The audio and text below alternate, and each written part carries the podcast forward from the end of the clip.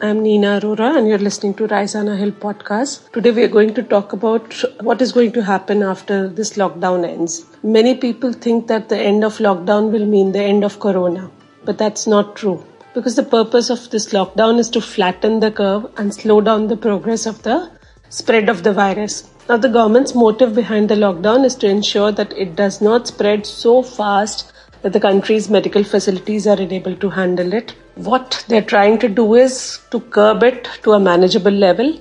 And they believe that by the time we end this lockdown, the growth rate of the spread of this virus will be controlled. But we will continue to witness new cases even after that, though they may lessen. Now, what we need to understand is that the novel corona is a new strain of virus against which we do not have a cure yet.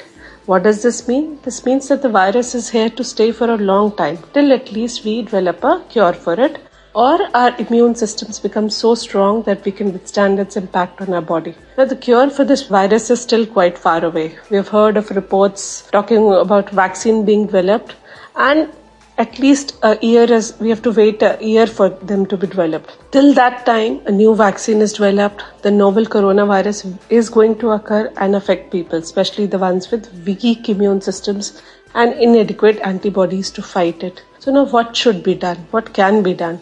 Should we stay in the lockdown for such a long period?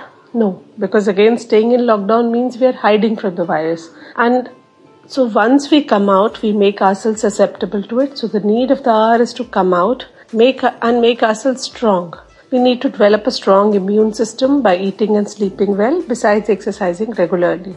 Another important thing that we need to is to restrain ourselves from venturing out unnecessarily, even though there will be no lockdown. This is important not only for our own safety but others. Also, this will again help restrict the growth of virus and allow the government authorities to handle the situation in a better way. So, we all need to remember that the end of lockdown will not mean the return to normalcy. It means allowing ourselves to work and the economy to function while taking precautions for preventing the fast spread. So we need to be disciplined, stay at home, stay alert to any kind of symptoms we have, and preventing the fast spread of virus. So uh, we need to approach a doctor immediately in case of any uh, symptom that we observe. And on an individual front, we all need to become more conscious, like and adopt measures like using uh, mask and gloves even if we have a common cold.